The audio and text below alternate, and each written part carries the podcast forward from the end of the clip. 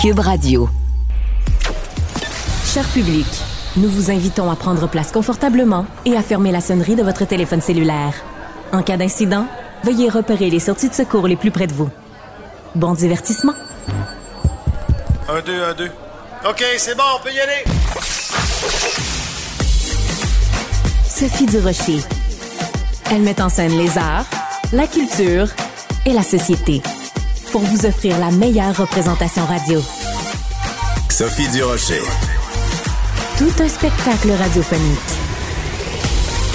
Bonjour tout le monde. Euh, Écoutez, c'est vraiment une journée de deuil euh, au Québec aujourd'hui, un deuil artistique puis un deuil d'identité, je dirais, parce que Michel Côté qui est décédé aujourd'hui, euh, il y avait un petit peu de notre ADN collectif qui coulait dans ses veines.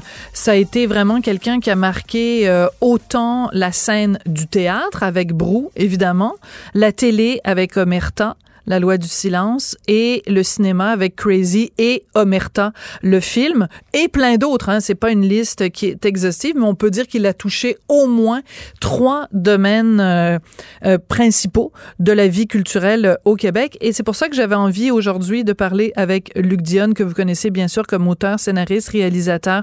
Luc, euh, bonjour. Mes, mes condoléances les plus sincères parce que c'est quelqu'un dont vos deux carrières sont intimement liées. Comment tu as réagi quand tu as appris euh, le décès de Michel?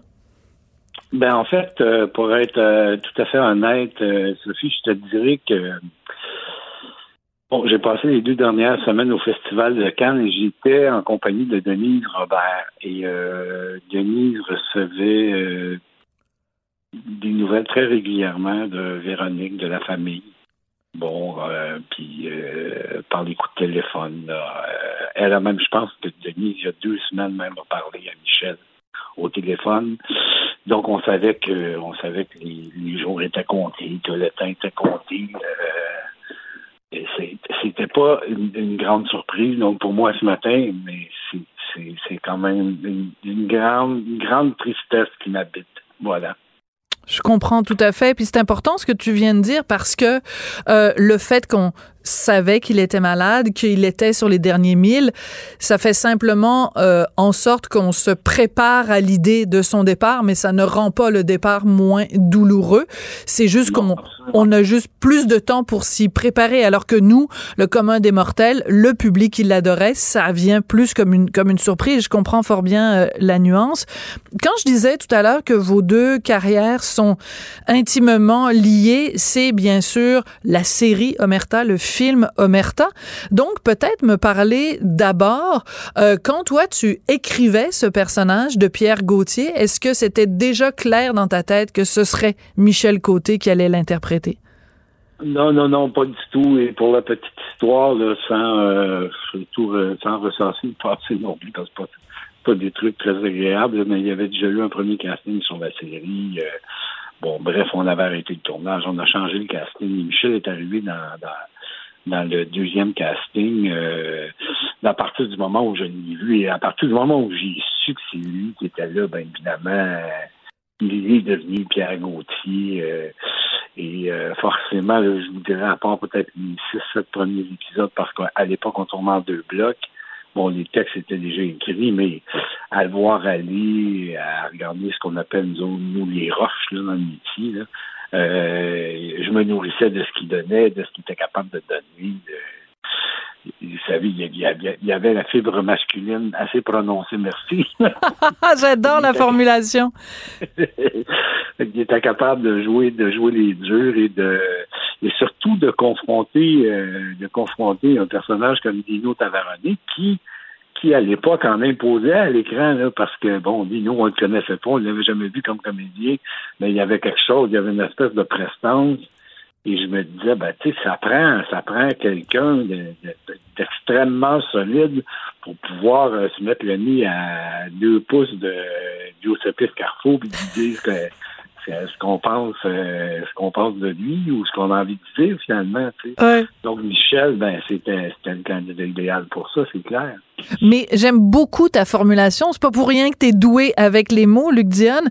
Euh, tu dis une fibre masculine assez prononcée. Disons qu'il y avait la testostérone dans le dans, dans le plafond, mais euh, mais capable.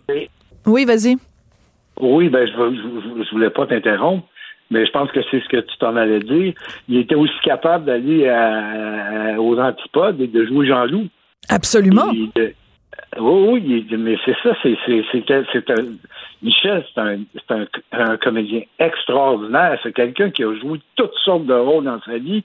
On parle de trucs populaires, oui, mais il a joué dans des trucs beaucoup plus pointus. Il a joué dans Au clair de la lune de vrai. Euh, il a joué dans Le ventre du dragon, où il jouait des personnages, ma foi, complètement éclatés. Euh, Michel, s'il donnait un chapeau, il se déguisait, il devenait quelqu'un d'autre, il devenait... Euh, mais c'est ça, la, la, la, les grandes qualités d'un comédien, c'est d'être capable d'incarner n'importe quel personnage et, de créer des, tout ce qu'il a créé au cinéma puis à la télé, c'est extraordinaire. Et, Omerta, c'était une des premières fois où il jouait sans déguisement. C'était vraiment lui, ah, lui comme il était. Ouais. Oui. Alors, euh, c'était intéressant pour ça. Tu sais, on, on découvrait un, autre Michel Côté qu'on n'avait pas vu nulle part, qui... Euh, c'est ça. C'est sûr que pour un auteur, un jeune auteur, c'était stimulant. Puis bon, on a parlé un petit peu des problèmes de départ qu'on avait eu avec Omerta. Mais il y avait eu la gentillesse, l'intelligence aussi de dire euh, Bon, j'ai lu les premiers textes, puis on voit bien qu'il y a là euh, un auteur de grand talent. Puis je, savais qu'il en mettait un petit peu plus pour la galerie, pour essayer de, faire oublier ce qui s'était passé dans les premiers jours de tournage et tout ça. Mais c'était la grande générosité de Michel, c'était ça. Je me souviens, j'étais allé sur le plateau une des premières journées, et euh, Michel Dumont était avec euh, Michel Côté, qui, m'avait salué avant la scène. Moi, j'étais assis là, à côté du moniteur, puis là Michel Dumont disait Michel Côté, euh, il, portait tous deux des microphones dans les deux prises. C'est rare hein, qu'on voit un auteur sur le plateau. Il dit Ouais, c'est surtout rare que Michel Côté il avait répondu C'est surtout, c'est surtout rare que l'auteur il porte un il porte des écouteurs et il entend tout ce qu'on dit. c'est excellent.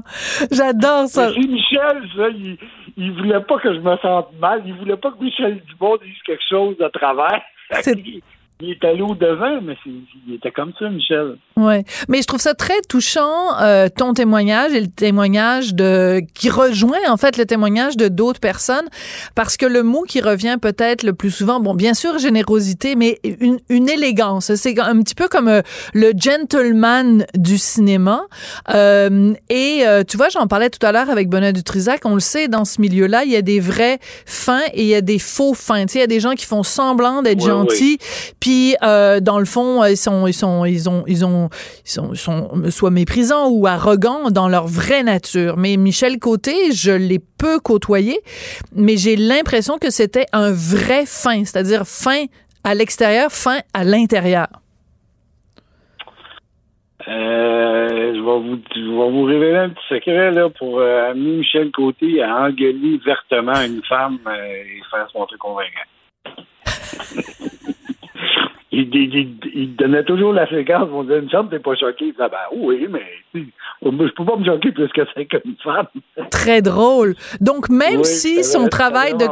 Même si, même si son travail de comédien lui demandait évidemment d'avoir tout un éventail de sentiments, jouer la colère contre une femme, c'était vraiment un contre-emploi. Puis c'était plus. Ouais, là, là, là, là, on rentrait dans une zone moins confortable. C'est bien. Écoute, donc il y a eu la série Omerta, il y a eu aussi le film signé Luc Dion et évidemment Michel reprenait euh, son rôle de, Pierre Gauthier. On va en écouter euh, un petit extrait. Vous voyez les polices partout ce qu'il n'y en a pas, puis vous en voyez pas quand il y en a. J'ai choisi, c'est un extra. Écoute, c'est 4 secondes, mais juste dans ce 4 secondes-là, je trouve qu'il y a tout Michel Côté. Euh, ce qu'on appelle en, enfin, en tout cas, la livraison. Parce que toi, t'écris cette ligne-là, qui est une très bonne ligne, mais c'est pas tout le monde qui est capable de livrer comme ça, comme une, mitraillette, là, puis que ça sonne juste. Oui, mais je pense que c'est l'accumulation de connaissances aussi. Euh, très, très tôt, Michel, quand on a commencé à faire à jouer au Merta, très tôt, il est devenu ami avec des gens qui occupaient des postes importants euh, dans les corps de police. Ah oui? Puis les gens le nourrissaient beaucoup. Fait que un policier qui dit à un bandit euh, Vous voyez les polices partout, il n'y en a pas, vous, vous les voyez pas quand ils sont là. Euh, c'est une phrase que les policiers répètent souvent. C'est presque inné en eux. Ils Je comprends. disent ça à des criminels. euh, toujours. Donc, Michel, il y avait, il y avait ça, il y avait cette compréhension-là de ce monde-là, de cet univers-là. euh, puis quand tu joues avec Nino Tavarani, euh, tu joues avec le professeur aussi, là, Ouais. qui peut t'en qui, qui, qui peut t'enseigner beaucoup sur ce monde-là. Oui, c'est ça, parce qu'on sait euh, le petit passage de, de, de Dino. Ouais. euh, voilà. Euh, Donc, il y a une petite période de, de, de sa vie qui a, qui a nourri aussi son, son, son travail de comédien, mais c'est sûr qu'il avait des choses aussi qu'il pouvait transmettre à Michel Côté.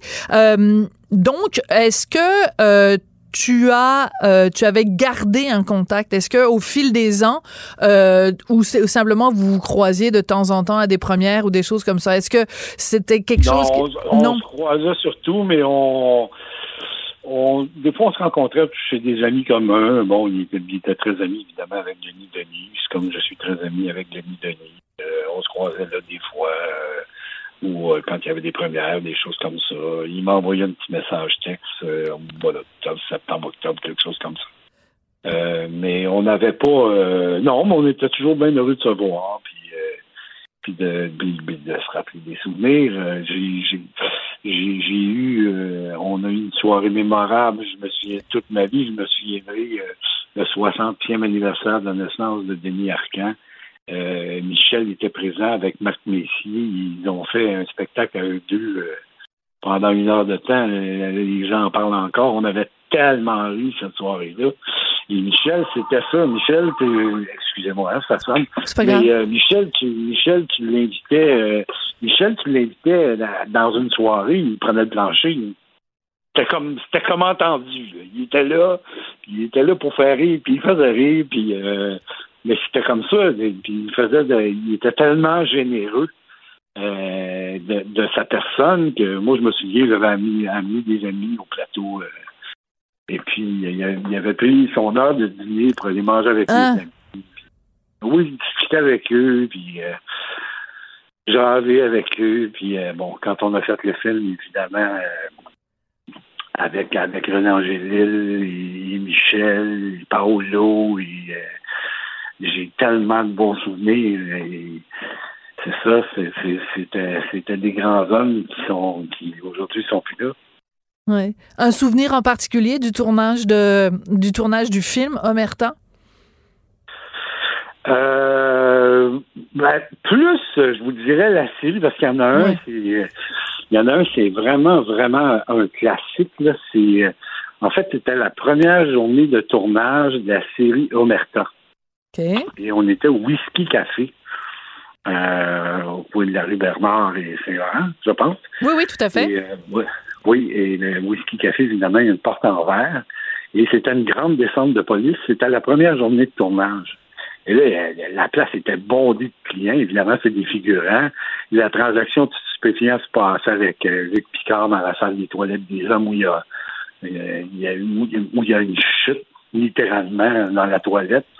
Et Michel Côté était à l'extérieur. Il devait rentrer, puis il criait bien fort. Puis, police, police, police.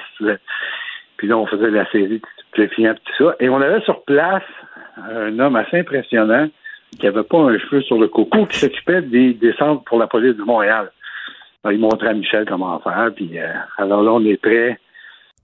On est prêt à tourner, tout ça. On se met en place, et là, Michel a l'air d'un taureau, il se frappe, il se frotte le pied par terre, là, puis la fumée qui sort par le nez. Et là, il dirige directement vers la porte. Et là, il pousse la porte pour rentrer, mais la porte, il faut pas la pousser pour rentrer au café, il faut la tirer. Et il a littéralement passé à travers la porte. Il a brisé la porte en mille miettes. Il est tombé à terre. Là, il y a eu un blanc, là, mais un silence de mort. Puis le policier, c'est ça la différence entre la télé et la vraie police. Nous autres, on les ouvre les portes avant de rentrer. Ah, c'est très bon. Et là, ça a déclenché un rire général. Puis on, s'est bien amusé de ça. On s'en est. On, à chaque fois qu'on se voyait, on s'en parlait. Ben écoute, je trouve ça très touchant que euh, justement pour rendre hommage avec Michel Côté que cette entrevue se termine avec un, un grand éclat de rire parce que c'est aussi ça, Michel Côté. Écoute Luc, je te remercie. Ça a été très gentil pour toi euh, de ta part de prendre euh, le temps aujourd'hui de venir rendre hommage à ce comédien qui a été si important à tous les niveaux et sur toutes les, les scènes et tous les écrans au Québec. Luc, donc auteur, scénariste, réalisateur, ça a été très gentil de ta part de nous parler aujourd'hui. Ça m'a fait plaisir, Sophie. Au revoir. Qu'elle soit en avant ou en arrière-scène, Sophie Durocher reste toujours Sophie Durocher. Quand on pense Michel Côté, on pense bien sûr à ses rôles marquants au cinéma, que ce soit Liste Noire, que ce soit Crazy, que ce soit d'autres euh, films qui ont vraiment marqué. Et euh, ben, ça a beaucoup touché le décès de Michel Côté. Ça a beaucoup touché Vincent Goudzo, qui est directeur général des cinémas Goudzo. Vincent, bonjour. Comment ça va? Ben, moi, ça va tristement en ce début de semaine et tu l'as écrit toi aussi sur tes médias sociaux. Tu dis c'est très dur de commencer la semaine avec une nouvelle aussi triste. Tu dis euh, Michel était un génie à l'écran. J'ai aimé tous ses rôles. C'est quelqu'un qui a été extrêmement important pour l'histoire du cinéma québécois. Oui, puis c'est un gars qui a été aussi très euh, très important pour les cinémas Goudzo. C'était un gars qu'on qu'on a euh, connu, que j'ai connu personnellement. Euh, il était sur la liste de, de, de des, des, vedettes qui devaient venir à mon cinquantième puis se, se foutre de ma gueule un petit peu là. Il était pas en ville, donc il l'a pas fait. Donc on, on s'est organisé que ce soit Rachid Badouri qui a fait ça. Mais en attendant, c'était un de c'était quelqu'un du milieu artistique québécois que je peux dire que c'était un chum. Oui. Euh, quelqu'un, même si, tu sais, puis c'était un chum un chum d'une manière euh, particulière parce que c'est pas comme si euh, il est venu une ou deux fois chez nous.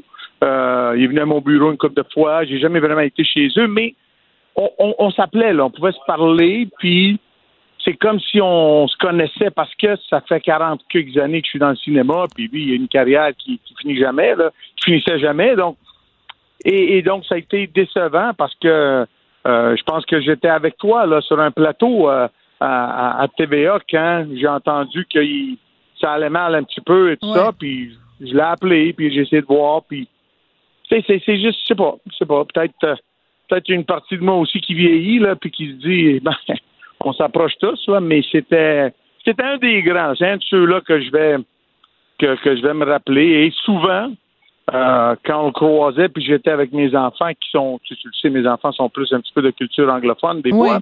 Euh, par conséquence, il le regardait pour dire c'est qui ça? comme. Puis là, je devais expliquer c'était qui tout ça. Puis à la fin, euh, qu'est-ce que j'aimais toujours dire, c'était c'est un gars qui a fait beaucoup, beaucoup d'argent pour papa, OK? Parce que ses films, c'est des films très, très populaires. Puis c'était un gars qui était proche du monde. Puis c'était un gars qui. C'était, comment je peux dire, là, euh, il me fait penser du gars qui était pas. Il voulait pas gagner un Oscar. Lui, il voulait gagner l'admiration du public pour son dernier film, mettons, qu'il a fait. C'est pas important nécessairement la critique, c'est important que, que le monde, euh, euh, que le Québécois moyen s'amuse en regardant son film ou bien soit diverti plus que s'amuser en regardant son film, ses films. Mais je trouve ça très bien euh, formulé. C'est pas les prix en tant que tel, c'était l'amour du public. Et revenons quand même, parce que tu dis, bon, ah, avec ironie évidemment, qu'il t'a fait gagner beaucoup d'argent. C'est que toi, tu t'es longtemps battu pour euh, que justement, au Québec, on fasse des films plus populaires, ce qui nous empêchait pas de faire des films pointus. Et Dieu sait que justement, Crazy, ça a été vraiment pour toi l'exemple parfait d'un film euh, très réussi auprès des critiques et auprès du public. Oui, oui, et en effet, euh, quand, quand j'ai eu la chance de parler avec euh, Ginette Renault et euh, Michel, parce qu'on avait un projet de film que Ginette avait sa table, c'était, il n'y avait pas de question. La seule personne avec qui elle voulait jouer vis-à-vis, c'était Michel Côté. Pour elle, Michel, c'était l'homme de sa vie au niveau carrière, au niveau au niveau euh, euh, professionnel, oui. Exactement, exactement. Et c'est c'est comme ça que beaucoup de monde ont toujours vu Michel. Moi, je l'ai toujours vu. Pour moi, si jamais je faisais un film québécois que j'allais produire et tout ça ici, pour moi, c'est un must que un gars comme Michel fasse partie de ça. Là. C'est, pas, vrai qu'on, que j'allais avoir quelqu'un d'autre comme euh, dans le dans le rôle principal, là, mettons. Ben écoute, c'est très euh, très vrai, très juste et euh, c'est une euh, une belle façon de lui rendre hommage. Merci beaucoup euh, Vincent Goudzo d'être venu Merci nous parler aujourd'hui. Vincent Goudzo, donc directeur général des cinémas Goudzo sur l'impact de Michel Côté au cinéma. Culture, tendance et société. Patrick Delisle-Crevier. Patrick, c'est bien sûr un incontournable aujourd'hui, parler de Michel Côté, mais toi, tu vas nous en parler du point de vue des journalistes, des chroniqueurs culturels, euh, comme quelqu'un qui l'a souvent interviewé. Il était comment comme interviewé, accent aigu? Sophie, c'était du bonbon par là, Michel Côté. Oui. C'était vraiment, euh, je l'ai écrit ce matin sur mon compte Facebook, c'était un gentilhomme. C'était, même sa femme, Véronique, euh, Véronique, mon nom, Véronique, Le flaguet. Véronique Laflaguet, était, sont d'une gentillesse, ces gens-là. Euh, c'était toujours euh, une belle rencontre. Tu avais l'impression de retrouver un, un vieil ami ou quelque chose comme ça. Donc, c'était vraiment, vraiment des belles entrevues. Quand on entend des fois, ta rédactrice en chef t'appelle, ah, tu as une entrevue avec Michel Côté. Tu dis, ah, ça va être du bon moment, ça va être une bonne journée. Et donc, c'était toujours des bonnes journées, des bonnes rencontres. Et c'est drôle parce que j'ai, pour citer un de mes amis ce matin, Pierre Plante, qui disait, euh, Michel Côté, c'était le Guy Lafleur de nos comédiens. Et effectivement, euh, c'est c'est le papa de Crazy. C'est aussi le papa, c'est un peu un papa qu'on voyait, qu'on aimait, qu'on on le voyait dans Crazy, on l'a vu dans plein de rôles, Ma fille, mon ange. Étonnamment, on l'a pas vu autant à la télé que je pensais. Je regardais ça ce matin, j'étais comme, OK, la petite vie de Ouais. Jean-Michel, on l'a vu dans Omerta, mais il n'y a pas eu une grande carrière télévisuelle, mais quel homme, quel acteur. Et donc, oui, Sophie, euh, c'est un grand, grand compère, un grand comédien, mais un grand, grand gentil. Oui. Euh, des belles rencontres à chaque fois. Oui, parce que pour les gens qui nous écoutent, peut-être que bon, ils se disent, tu sais, quand tu lis une entrevue dans, dans le magazine 7 jours, dans ton cas, que ce soit dans le journal, peu importe, euh, ben tu sais pas toujours les coulisses. Alors des fois, euh, ben tu sais, quand on est, fait un compte rendu de l'entrevue, bon, les gens se disent, bon ben ils sont d'où- donc ben toutes fins dans ce milieu-là. Ben non, il y en a, il y en a qui le sont vraiment, il y en a d'autres qui le sont moins. Mais euh, c'est, ça fait une différence aussi quand ton métier c'est d'interviewer les gens. Euh, je sais que par exemple Michel, quand tu l'avais en entrevue, il s'intéressait toujours à toi, à ce qui t'arrivait, comment ça allait, puis il prenait des nouvelles de toi, puis euh, euh, il faisait pas de différence entre les grands médias, les petits médias. Donc c'est pour ça que c'est un tel choc pour la communauté artistique, c'était quelqu'un qui était pas juste euh, à respecter évidemment son talent, mais ses qualités humaines sont vraiment à souligner. Effectivement, je me souviens, euh, à chaque fois que j'ai publié un livre, que je le croisais après sur un tapis rouge, ah, c'est cool ton livre, ah, quand est-ce que t'en sors un nouveau? Euh, puis là, je lui avais dit, hein, Michel, éventuellement, ça va être mon roman. Ah, puis ton roman, comment ça avance? Il prenait vraiment des nouvelles, puis c'était un grand, là. C'était quand même, il en rencontrait des gens et tout, mais il se souvenait à chaque fois de la dernière fois. Euh, c'était vraiment, vraiment, là, quelqu'un de, de tu sais, je te dis, on disait tantôt, Sophie, euh, dans le métier et tout, mais on est quand même chanceux au Québec. Moi, je te dirais, là, Oui. je n'aimerais pas de nom, encore une fois, mais sur, sur le bout des doigts, il y en a peut-être un ou deux que je fais plus en entrevue, que moi, j'ai décidé que Ah ouais. je me tapais pas ça. Je me tapais pas ça. Ça valait pas. euh, euh, j'ai pas envie de passer des mauvais moments. Puis quand ils sont désagréables, hautains et tout, moi, je regarde les gens d'égal à égal et je m'attends à la même chose. Et donc, euh, mais assurément, Michel Côté n'était pas sur ma, ma blacklist, ma liste noire. Bon, j'espère jamais, j'espère jamais me retrouver sur ta liste noire. Ça doit pas être drôle. D'ailleurs, liste noire, c'est le titre d'un film qu'il avait fait, réalisé par Jean-Marc euh, Vallée. Et euh, bon, évidemment, donc c'est ça qui est fascinant quand même avec une carrière comme comme celle de Michel Côté, c'est que euh, bon, t'as des gens qui vont être beaucoup plus euh, connus, par exemple, pour leur rôle euh, au théâtre. D'autres, ça va être beaucoup plus connu par la télé. D'autres, ça va être le cinéma et plus que n'importe quel autre média, mais quelqu'un qui aura réussi à marquer les trois scènes, les trois aspects du métier de comédien, avec Brou, avec Omerta et avec euh, et avec Crazy, tu ne peux que lever ton chapeau parce que ça ne demande pas du tout les mêmes qualités de comédien. Tu joues pas de la même façon quand tu es euh, dans une salle de spectacle puis qu'il faut que tu tu pitches, que tu projettes pour que la personne, la deux centième personne dans le fin fond de la salle t'entende. Euh, c'est pas du tout la même chose que jouer un policier où tu as la caméra qui est sur toi puis il faut que quasiment que tu chuchotes à l'oreille de, de ce carrefour là. C'est, ce sont des qualités de comédiens complètement différentes qui sont à l'œuvre. Ah oui, exactement. Moi, je me souviens, j'ai découvert Michel dans Cruising Bar. Ouais. J'étais tout jeune, j'étais un ado, et je m'étais dit, mon Dieu, quel comédien, et comme il est drôle. Et en même temps, je l'ai vu dans Le Papa, dans Crazy, euh, il y a des scènes complètement percutantes, beaucoup plus dramatiques. Il était capable de tout jouer, Michel Côté. Euh, hey, euh, euh, Brou, quand même, ils ont porté, ces, ces trois gars-là ont porté ce même rôle-là pendant des décennies sur leurs épaules et tout. C'est assez unique. Donc, on avait un comédien euh, polyvalent, excellent et qui pouvait jouer n'importe quoi. Ouais, vraiment euh, une une grande perte. Alors ben merci beaucoup pour euh, pour cet hommage et puis euh, ben écoute euh, je, je on offre bien sûr tous nos nos, condoléances parce que on a parlé évidemment ben c'était vraiment une famille de comédiens parce que Véronique Leflaguet une comédienne absolument fabuleuse, Maxime Leflaguet qui a qui a été dans les mêmes dans les mêmes évidemment dans les pas de de, de son père. D'ailleurs c'était intéressant parce que tu te rappelles dans le film sur euh, le commandant euh, Piché, c'était Maxime qui jouait le commandant Piché jeune, puis euh, Michel qui jouait le, le, le commandant Piché au moment où il avait fait atterrir euh, son vol. Mais c'était vraiment quand tu les voyais tous les trois arriver, puis évidemment Charles aussi, Charles le, le, le deuxième fils. Mais quand tu les voyais arriver, mettons à une première ou quelque chose, tu disais vraiment c'est une dyn- dynastie de comédiens qui aura vraiment marqué le Québec. C'est quand même très particulier. Merci beaucoup, Patrick Delisle-Crevier. Salut, Sophie. Sophie Durocher. Un savoureux mélange artistique de culture et d'information. La rencontre Nantel du Rocher. Non, non, non, c'est pas une joke. Sophie du Rocher, Duduche, elle va se défendre. Guy Nantel.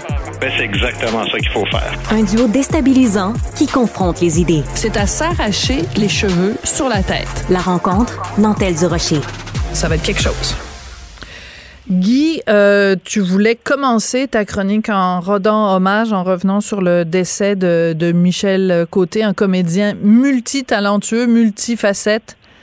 Oui, je vais pas parler de ça tout le long, mais je voulais quand même faire un, petit aparté là-dessus. Tu te souviens quand Jean Lapointe est décédé, toi et moi, on, s'était dit qu'il va falloir se préparer parce que dans les prochaines décennies, le Québec risque de perdre quand même 10, c'est pas 20 monuments là, qui ont écrit les, grandes pages de la culture québécoise. Ben, c'est un peu ça qui s'est passé ce matin avec le, décès de Michel, qui est un des plus grands acteurs québécois des dernières décennies, vraiment. Puis je, je, je le pense. Là. Tu sais, des fois, les gens disent ça d'une façon un peu formelle. euh, quand le monde meurt, mais écoute, en quoi ce gars-là était spécial, c'est parce qu'il excellait vraiment dans tous les genres. Tu sais, du suspense policier à la Omerta, les rôles dramatiques comme dans, dans Crazy, euh, tu sais, des, des, des trucs comiques de père en flic, La Petite Vie, Cruising Ball, des Bye Bye, puis des dizaines de rôles juste à l'intérieur de la pièce Brou qui a joué 3322 représentations, plus de 3,3 millions de billets vendus. Écoute, c'est l'équivalent de 15 tournées d'un humoriste.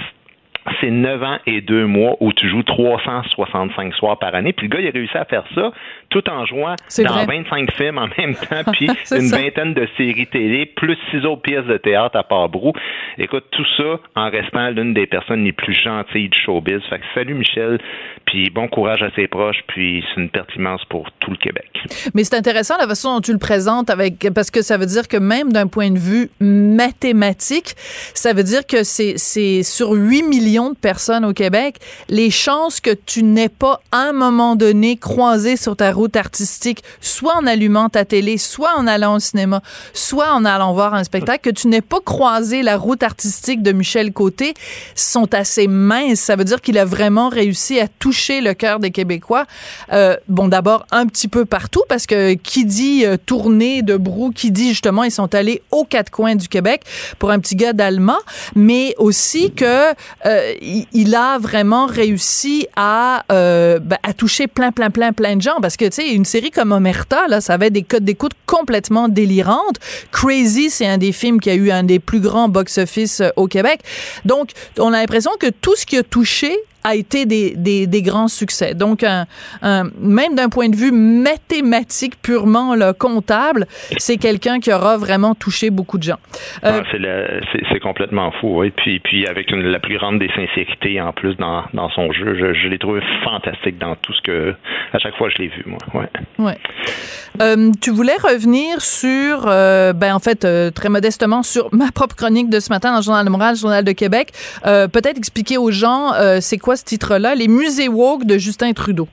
Oui, en fait, euh, ben, ça, écoute, ça a un lien avec ce, dont on vient de parler, la, sincérité puis la capacité de rejoindre les gens euh, de, la part des artistes. Puis, bon, évidemment, toi, tu appelles ça les musées woke de Justin Trudeau. Donc, c'est finalement euh, le financement des musées, le financement public, bien sûr, est appelé à devenir de plus en plus conditionnel au militantisme des artistes. Puis, évidemment, c'est toujours en lien avec les mêmes thèmes, inclusion, diversité tu sais, je pense que tu as vraiment bien fait de soulever ça, mais en même temps, on fera pas semblant d'être étonné, toi et moi. On, on en parle souvent de ça. Euh, il y a à peine une semaine, on a parlé du Fonds des médias du Canada qui finance les émissions de télé à condition d'accroître la diversité des contenus.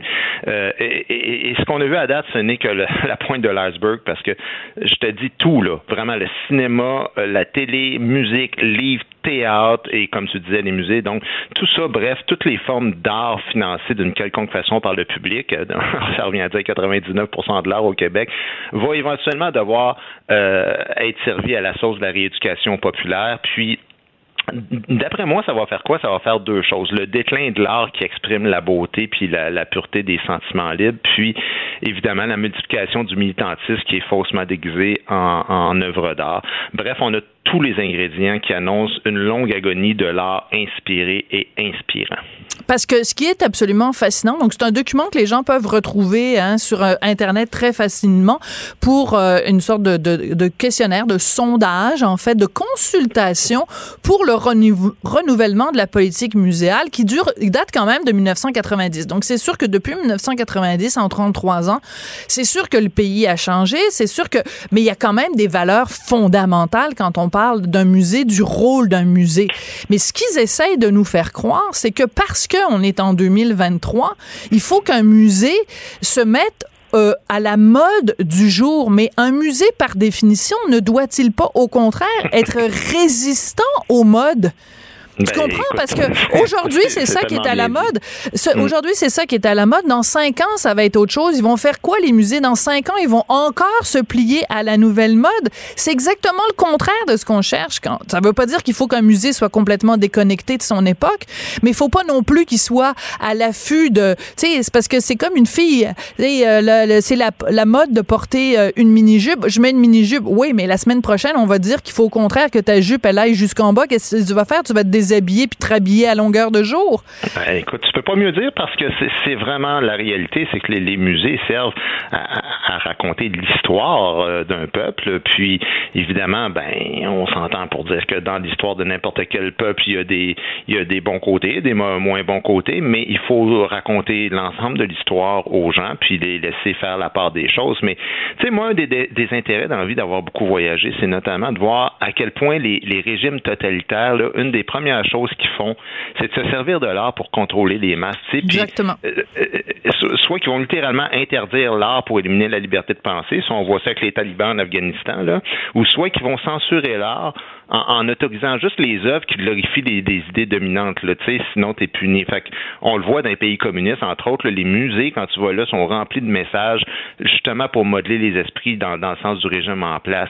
Puis on n'est peut-être pas là, là. Je suis pas en train de dire que c'est exactement ça, mais en même temps, interdire le financement des artistes qui véhiculent pas le bon message, embarrer d'autres des émissions des ondes publiques qui vendent pourtant des, centaines de milliers de billets, censurer certains mots du vocabulaire des gens des médias, ben désolé, mais on s'engage tranquillement dans une pente que je considère dangereuse, ouais. Oui, c'est ça. Puis c'est que quand tu prends euh, connaissance du document, de ces consultations-là, où il soulève plein de questions en disant est-ce que les musées devraient être comme ci, est-ce que les musées devraient comme ça, etc., etc. Il y a une chose qui m'a frappée quand tu passes à travers tout le document, c'est que le mot créativité est pas là, le mot Ben, art est pas là, le mot Mm. à la rigueur provoqué parce que je veux dire moi des fois je vais au musée pas pour me faire réconforter puis me faire flatter dans le sens du poil. Quand je vais voir l'origine du monde de, de, de, de, de Courbet au musée d'Orsay à Paris avec une femme, les jambes tout écartées avec son poil pubien, c'est certainement pas pour être réconforté. Si, tu- si je vais voir une œuvre de Damien Hirst ou si je vais voir une œuvre de, je veux dire, l'art, ça sert aussi à ça. Si on veut de l'art de Kalinours, parce que Justin Trudeau, c'est monsieur Kalinours, puis qui vit au pays des licornes, ben, il est pas obligé non plus d'imposer cette, cette bébé, cette, cette des arts à tous les musées au pays. Ben, tu sais, moi, moi, je pense que c'est correct qu'il existe des musées qui soient pas juste orientés la beauté ou ses œuvres d'art euh, de, de manière formelle. Euh, dans le monde, là, tu sais, il y a des musées d'espionnage, il y a des musées de, de l'Holocauste. Oui, oui, moi, ben quand oui. j'étais- Quand, quand j'étais au Cambodge, là, à un moment donné, j'ai visité le musée Toslang sur le génocide qu'il y a eu, qui a quand même Oui, tué 2 millions de personnes. Puis, tu sais, tu, marches là sur des terres où des gens se sont fait exécuter sommairement, puis même enterrés. Écoute, je te mens pas, Sophie, là, il y a des endroits où tu vois encore, puis c'est arrivé au début des années 70, tu vois encore des os sortir du sol. Alors, c'est sûr, oui, euh, pas de problème que certains musées aient des vocations éducatives, puis des rappels historiques, puis que ça véhicule des messages là par rapport à, ce qui doit arriver ou pas dans, dans, dans l'histoire de l'humanité ou dans une société. Aucun problème avec ça. Le problème, il arrive quand les régimes politiques réduisent l'art à, un espèce de véhicule de propagande idéologique puis, au militantisme.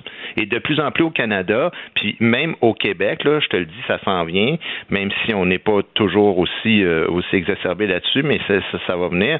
On, agit toujours dans ce sens-là. Parce qu'on dirait que les gens semblent avoir oublié une chose, c'est que le premier signe d'une société libre, c'est d'abord et avant tout une société où les artistes peuvent s'exprimer librement sans jamais payer le prix de leurs opinions. Puis ça, ça veut dire, entre autres, que s'il y a des subventions, tu n'es pas obligé de toujours servir la même sauce de rééducation populaire pour avoir droit aux subventions. Ouais. Et, euh, et euh, moi, ce qui m'inquiète, c'est quand je vois, c'est ce- dans le vocabulaire du, du ministère euh, du patrimoine où on dit que un des rôles que, que, que doivent jouer les, les musées, c'est par exemple d'éduquer la population à la euh, au changement climatique. Mhm. Ben, je veux dire, c'est comme allô? Hmm. Je dis Ben, pas. je- Parce que peu importe la cause, tu as raison, que ce soit la, la, la, la souveraineté, le, le changement climatique, euh, euh, même si c'est des causes que personnellement tu juges bonnes, c'est pas ça le rôle de l'art. Exactement. Puis euh, quand on dit musée, évidemment, ça a un sens très large. Ça inclut évidemment les centres d'interprétation de ci, puis les centres d'interprétation Mhm. de ça. Donc c'est un c'est un mot un peu fourre-tout pour décrire tout ça.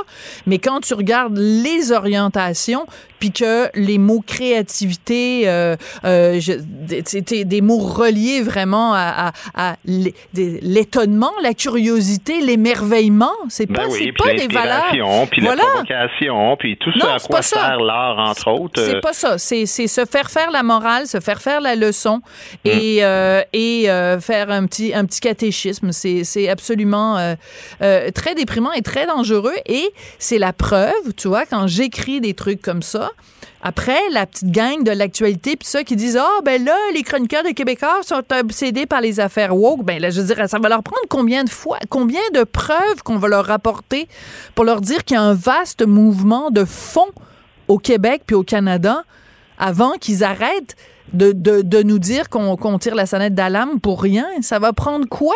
Ben, on, Quand- le voit, on le voit avec l'ONF, on le voit avec le Conseil Mais des arts, on le voit avec le Fonds des médias, on le voit avec les musées. Je veux dire, à un moment donné, je dis quand même pas quelque chose qu'on invente. Là, c'est des politiques qui sont écrites noir sur blanc par ces Oh, oh, institutions-là. oh! Hey, noir sur blanc, fais attention à ce que tu dis, Je dois Guy. dire ça non plus. Oui, je retiens mes paroles. Ouais, alors, fais attention. En tout cas, bonne chance avec ça. Hey, merci beaucoup, Guy Nantel. Ça marche à demain. Elle se déplace du côté court au côté jardin pour couvrir tous les angles de la nouvelle. Pour savoir et comprendre, Sophie Durocher. Bon, il fait beau, il fait chaud ces temps-ci. On, on parle même de canicule. hein. Quand ça fait trois jours de suite où les températures dépassent 30, euh, 30 degrés, ben c'est officiellement canicule. Donc, dépendant où vous êtes au Québec, vous êtes peut-être euh, les deux pieds en plein dedans. Et qui dit chaleur dit, évidemment, on a envie de se mettre dehors parce qu'on a passé tout l'hiver en cabané. Mais qui dit ça dit aussi danger. Attention, gros danger à cause des dangers justement de cancer de la peau. J'avais envie d'en parler avec Eva Villalba, est directrice de la coalition Priorité Cancer. Bonjour, Madame Villalba. Bonjour, Madame Desrochers. Écoutez, en fin de semaine, il y a eu un texte dans le Journal de Montréal, Journal de Québec, sur différentes propositions que vous faites et qui ont beaucoup fait jaser. Parce que vous, vous dites, ben écoutez, c'est un problème, le cancer de la peau, mais il y a des choses simples qu'on peut faire. Une des propositions, c'est d'installer des distributrices de crème solaire dans les parcs et les piscines publiques du Québec. Pourquoi ce serait euh, au gouvernement euh, municipaux ou provinciaux de, de payer pour un produit de consommation personnelle? En fait, c'est un projet pilote qui avait été initié par la Fondation Sauve ta peau, qui est là pour euh, défendre les droits des personnes atteintes de cancer de la peau. Euh, c'est une solution parmi d'autres, puis dans ce cas-là, c'est fait vraiment en, partenariat avec cette fondation-là. Donc, c'est pas nécessairement euh, les municipalités, mais c'est en partenariat. Mais c'est une des solutions qu'on propose parce que, saviez-vous que le cancer de la peau, c'est 80 90% évitable, en fait. Et pourtant, on entend si peu parler. Il y a 30 000 Québécois et Québécoises qui sont atteints et diagnostiqués à chaque année. Et pourtant, on n'entend pas, euh, on n'entend pas parler. Puis en plus, il y a des petits gestes. Oui, il y a de la crème solaire, mais il y a d'autres choses qu'on peut faire également pour se protéger et se prémunir contre euh, ce genre de cancer. Alors, parlons-en justement. Les autres petits gestes, c'est quoi? Par exemple, il y a aussi des, des, une initiative, un autre projet pilote, mais honnêtement, les municipalités pourraient décider de le faire. C'est une initiative de l'Association canadienne des dermatologues. Ça s'appelle le SHADE Program, puis c'est vraiment de fournir des structures de zones d'ombre dans les parcs publics, euh, dans les skate parks, euh, les zones où il y a, y a très peu d'ombre. Pensons euh, à l'été qui s'en vient, on va aller voir les enfants au parc, jouer au soccer, au baseball. Où est-ce qu'on se cache du soleil, du gros soleil entre 11 heures et 3 heures quand c'est le plus fort? Souvent, il n'y a pas d'abri, il n'y a pas de, de, place où se cacher. Puis juste ça, là, quand aussitôt que c'est plus que 3 dans l'indice UV, on peut brûler en 10 à 20 minutes. Donc, on doit vraiment juste concevoir nos parcs et nos zones publiques euh, de manière différente. Je suis tellement d'accord avec vous là-dessus, Madame Villalba. Je ne comprends pas pourquoi au Québec euh, il faut chercher l'ombre. Je ne comprends pas pourquoi dans les endroits publics, on a l'impression que les gens n'ont pas pensé à ça. Et en particulier pour les enfants, moi, ça me frappe tout le temps. Chaque fois que je vais dans un parc, dans un stade, dans des trucs comme ça, je me dis comment? Mais ils ont pas, ils ont pas, ils ont pas pensé au fait qu'on a besoin d'ombre. On a besoin d'ombre. C'est le fun, le soleil, mais pas, pas pour des longues périodes. Donc, je trouve que c'est une mesure extrêmement simple que vous proposez et qui fait vraiment GBS, là, le gros bon sens. Oui. Et saviez-vous que, parlant des enfants, les enfants de bas âge, en fait, euh, en bas de 25 ans, si on est surexposé à des brûlures, à des rayons UV en grande quantité, même 5 à 7 brûlures, là, ça augmente la chance que les, ces enfants-là aient un cancer de la peau de 60 à 70% d'augmentation de risque. Oui. Alors, pourquoi on n'en parle pas plus dans les écoles, au niveau des parents? C'est cette sensibilisation-là qu'on veut aussi. Euh, autant on sait maintenant maintenant que la cigarette, ça cause le cancer, puis on essaye de sensibiliser les jeunes et les familles, ben, on devrait également parler des dangers des rayons UV. Se protéger, oui, avec la crème solaire, oui, avec l'ombre, aussi avec des vêtements euh, qui sont de, de, protection UV. On parle de nos enfants, bien sûr, mais on parle aussi des travailleurs extérieurs. Saviez-vous que le cancer de la peau, c'est le cancer numéro un occupationnel? C'est parce que les travailleurs de la construction, les paysagistes, même les sauveteurs qui sont aussi eux-mêmes assez jeunes, ils sont surexposés à ces rayons UV-là, puis vont, oui, la, la, la crème solaire, c'est important, mais les, les, les, travailleurs de la construction vont pas commencer à se badigeonner là, avec toute la poussière et tout ça. Donc, ils ont vraiment besoin d'équipements. Tant ils ont des bottes euh, en acier puis des casques, ils devraient également avoir des vêtements de protection contre les rayons UV SPF 50. Ça existe, mais c'est pas assez euh, accessible. Et, et, nous, ce qu'on demande, c'est que la CNESST se penche là-dessus, puis que la santé publique aussi en parle davantage pour sensibiliser tant les travailleurs que les familles du Québec. Oui, mais c'est un, argument, un élément extrêmement important que vous venez de soulever. Puis j'aime beaucoup la comparaison avec les, souliers, les bottes à cap, les bottes à cap d'acier, parce que en effet, si on est sur un chantier de construction, on va penser, ça nous paraît évident, de se protéger contre le fait qu'il y ait, euh, je sais pas moi, un, morceau de métal ou un morceau de bois ou quelque chose qui nous tombe sur le, bout des orteils. Mais euh, pourquoi on se protège pas du, soleil alors que les, les risques, les risques d'avoir un cancer, c'est aussi douloureux que d'être obligé de se faire, euh, tu sais, de se casser le gros orteil. C'est même, euh, ça peut même être beaucoup plus grave. Donc, euh, c'est, mais j'ai l'impression, Madame Villalba, puis corrigez-moi si je me trompe, mais j'ai quand même l'impression que pour des raisons esthétiques, euh, on n'en parle pas, ou en fait, les gens n'ont pas envie d'entendre parler du cancer de la peau. Ils n'ont pas envie de se faire dire que leur beau tan, là, c'est dangereux. Euh, et combien de fois on se fait dire le contraire, c'est-à-dire que quelqu'un qui a la peau plus pâle va se faire dire, ah, oh, ben, t'as pas l'air en santé, tu devrais aller au soleil pour alors que c'est le contraire. Il faut, il faut inverser le, la, l'idée populaire là, que quand on est euh, bronzé, on est en santé. Exactement. En fait, c'est un effet néfaste sociologique, si on veut, euh, cette, cette pression euh, sociale d'être de plus en plus foncée, puis on doit juste aimer la peau avec laquelle on est né, euh, parce qu'en fait, c'est un danger qui nous met à risque. Puis là, on, on, parle d'un autre élément dont, dont, on veut vraiment pousser, c'est de bannir les salons de bronzage, parce que les salons de bronzage, on sait, c'est pas peut-être ils causent le cancer. On les a déjà bannis pour les jeunes de moins de 18 ans, mais euh, il n'y a pas d'avantage à avoir des salons de bronzage, sauf comme vous dites, esthétiquement. Et en fait, on sait que ça cause le cancer. C'est pas peut-être. Les rayons UV, ils causent le cancer. Et pourtant, on a encore des salons de bronzage. Il y a encore des gens qui en abusent.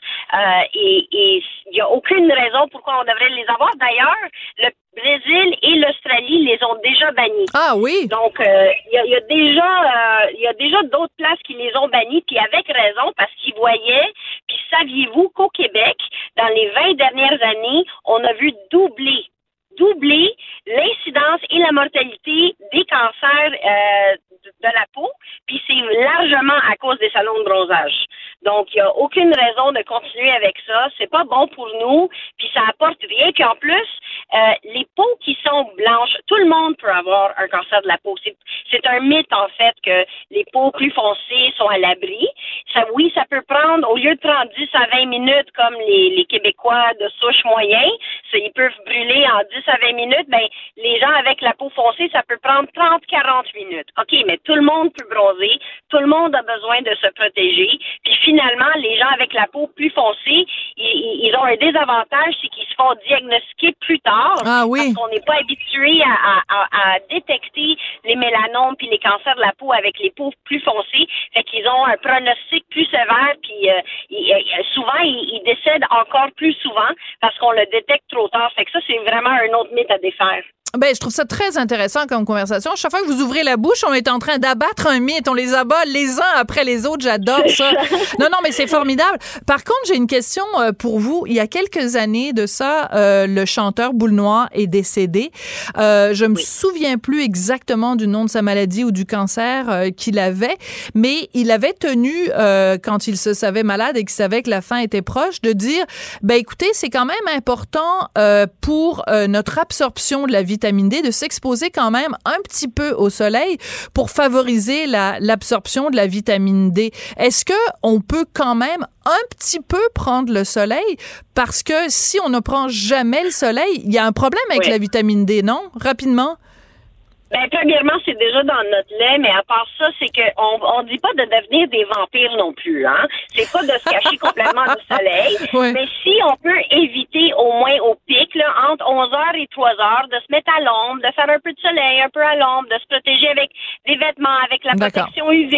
Mais on peut quand même profiter de l'été, là. On veut pas, euh, on veut pas gâcher, tout gâcher l'été puis dire de, de s'échapper de ça. Par contre, euh, c'est pas c'est un autre mythe à défaire tant qu'on y est euh, qu'au Québec comme on est un pays nordique le, le soleil est moins fort. Aussitôt que c'est un indice UV de plus que 3 on doit se protéger puis on peut brûler. D'accord, ben c'est très clair. Il va faire vraiment chaud, fait que cette semaine on doit se protéger, mais on peut quand même en profiter même après trois heures, allez-y là. D'accord, avant 11 heures, après trois heures. Merci beaucoup, Madame Villalba. Vous avez détruit beaucoup de mythes aujourd'hui. On adore ça. Vous êtes directrice de la coalition Priorité Cancer.